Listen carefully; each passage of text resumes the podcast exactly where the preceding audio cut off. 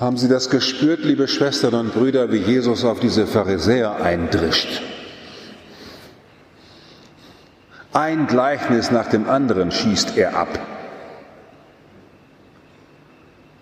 Wie engagiert er auf diese Engagierten einredet, denn das waren ja Pharisäer und Schriftgelehrte, also Leute, die es wussten.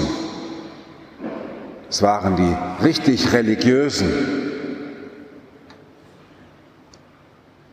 Und haben Sie das gespürt? Ich habe das versucht, jetzt ein bisschen übertrieben, vielleicht im Lesen Ihnen deutlich zu machen, dass Jesus da nicht einfach nur so ein schönes Gleichnis erzählt vom verlorenen Sohn und vom Schaf, das wiedergefunden wird, sondern das schießt der ab. Das kommt aus ihm, aus seinem engagierten Herzen und er haut es diesen Pharisäern und Schriftgelehrten um die Ohren. Nichts aus der Torah, Nichts aus dem, was sie kennen, sondern aus einer Alltagswelt und Alltagserfahrungen versucht er ihnen etwas beizubringen. Was versucht er ihnen beizubringen? Er versucht ihnen etwas beizubringen, was mir mein Ethiklehrer Pater Norbert Hoffmann in der Prüfungssituation beigebracht hat. Da hat er nämlich gefragt in der Prüfung, was bedeutet es eigentlich, wenn Jesus sagt, wir sollen auch unsere Feinde lieben?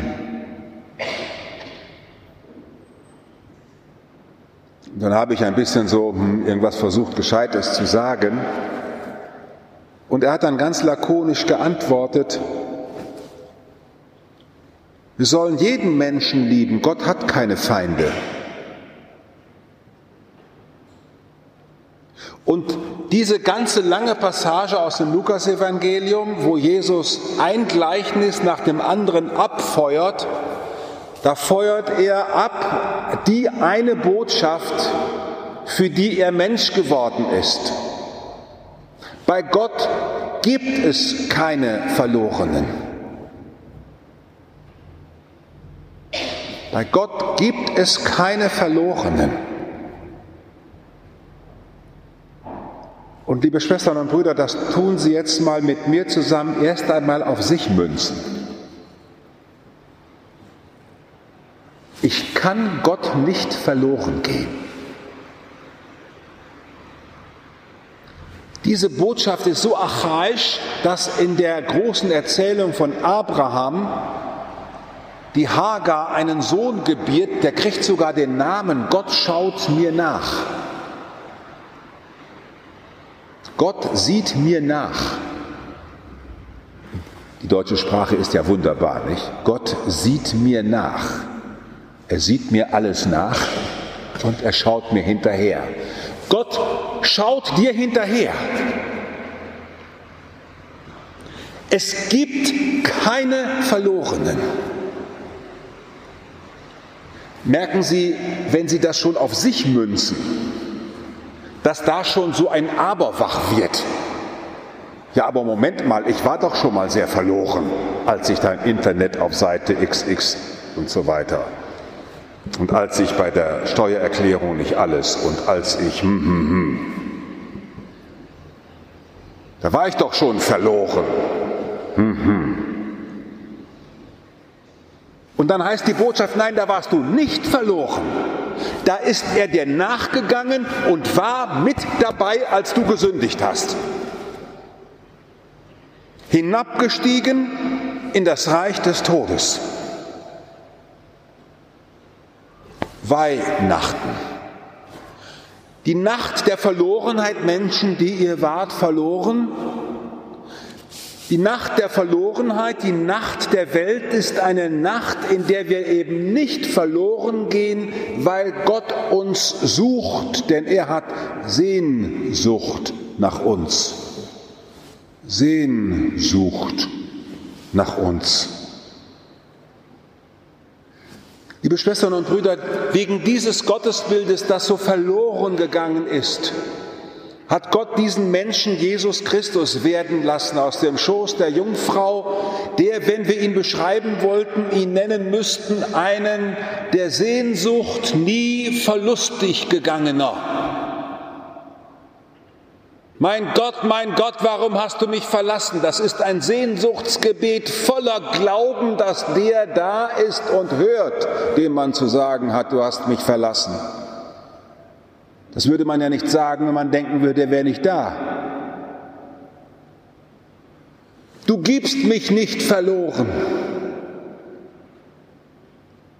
Und selbst beim größten Verlust, der mich ins Grab bringt, gibst du mich nicht verloren.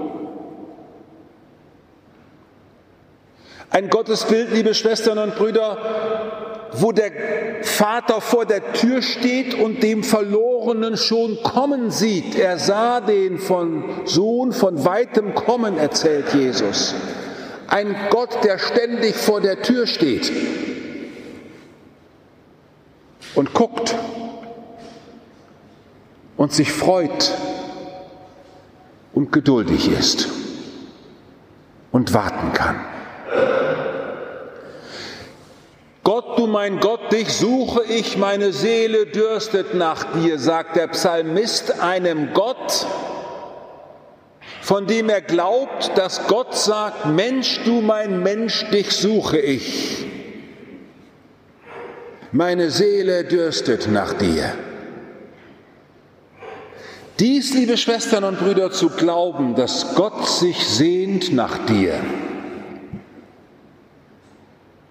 Oder um es ganz franziskanisch zu sagen, dass Gott nicht Gott sein will ohne dich. Dass Gott nicht sagt, ach, die Menschen kümmern sich nicht um mich, dann ist es mir auch egal, dann bleibe ich halt so für mich Gott. Sondern dass er dir nachgeht und sagt, und wenn du drei Monate dich nicht um mich kümmerst, ich kümmere mich um dich. Und du kannst hinlaufen, wohin du willst. Ich gehe dir nach.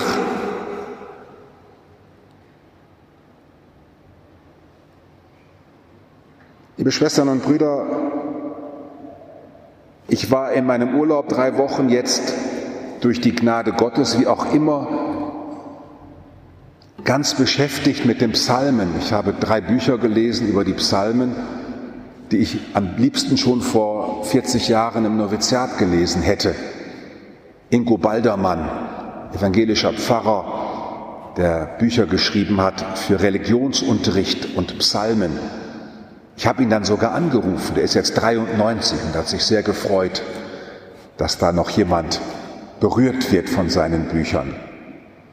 Und die Psalmen sind voll davon, zu erzählen, dass Gott, der Gott Abrahams, Isaaks und Jakobs sich offenbart hat als ein Gott, der uns nachschaut, dem seine Schöpfung nicht egal ist, der den Lobpreis der Schöpfung hört und hören will und der sich freut an allen, die antworten. Liebe Schwestern und Brüder, ich lade Sie ein, dass Sie nochmal diese ganze Lukas-Episode sich gönnen und sie zu Hause mal ganz laut lesen und auch so mit Jesus ganz engagiert, ja. Und lesen Sie sich selber entgegen, weil ist es nicht so, dass Sie und ich manchmal denken, dass es Gott egal ist, ob wir verloren gehen oder nicht? Und dass wir auch sagen, ja oh Gott, und wo bist du jetzt bitte? dass wir in unserem Glauben auf die Probe gestellt werden. Das ist doch wohl klar. Und dass in diesem auf die Probe gestellt sein wir beten dürfen, du hast mich auf die Probe gestellt, aber ich werde auf dich vertrauen. Oder wie der Rabbi im Warschauer Ghetto in einem Gebet formuliert hat, du hast alles getan, Gott, dass ich meinen Glauben an dich verliere. Du hast alles getan, mein Vertrauen in dich zu enttäuschen. Aber ich werde nicht von dir lassen, weil du nicht von mir lässt. Ich werde nicht aufhören, dir zu vertrauen. Liebe Schwestern und Brüder, wir gehen in Deutschland auf Monate der Bewährung hinzu, wo vielen Menschen das aus den Händen geschlagen wird, was sie für Jahrzehnte lang für Sicherheiten hielten. Wir gehen auf Monate zu, wo die Sicherheiten, die Menschen, die sonst keine hatten, die sie sich gesucht hatten in Geld und Vermögen und sonst wie, plötzlich sehen, dass dies alles sehr, sehr unsicher ist. Und es wird sich, da bin ich sicher, eine kindische Wut entfalten. Wie trampelnde Pubertierende und Unreife, die auf dem Boden herumtrampeln, als hätten sie auf irgendwas ein Recht. Dabei sehen wir, dass der Regen draußen, der kommt und der geht. Da kann auch die chinesische Staatsführung versuchen, Flugzeuge starten zu lassen, wie ich gelesen habe, um es regnen zu lassen. Da kann niemand etwas dran machen. Und darum sind wir als Christen umso mehr in den nächsten Monaten gefragt, zuversichtlich zu sein. Weil Gott schaut nach uns. Er schaut auch nach seiner Erde und schaut nach den Menschen, die so viel sie probieren können, wegzugehen, um woanders ihr Glück zu versuchen, als in seiner Nähe doch von ihm immer gefunden werden. Dieses Vertrauen trägt mich zumindest. Und ich lade Sie ein, dass wir, wenn wir Eucharistie feiern und heute wieder in diesem Kirchenschiff sitzen, was für ein schönes Wort, nicht? Wir sitzen im Kirchenschiff, das über die Wogen der Diskussionen und der Zeit uns einlädt, einen Moment hier zusammenzukommen, um diese Zusage neu zu vertrauen. Ich bin dir, ich bin für dich da.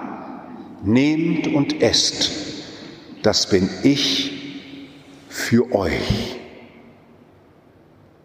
Lasst uns also deswegen besonders in den nächsten Monaten Christen sein, die für andere Mitmenschen ganz und gar da sind die ihre Ängste hören und auch ernst nehmen, die aber als Zuversichtsausstrahler auch gleichzeitig gern gesehene Mitmenschen sind, auch in unserer Gesellschaft. Lobe den Herrn, meine Seele, und alles in mir seinen heiligen Namen.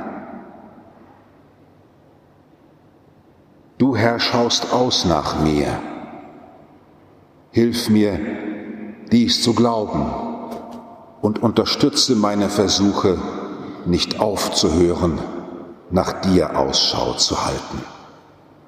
Amen.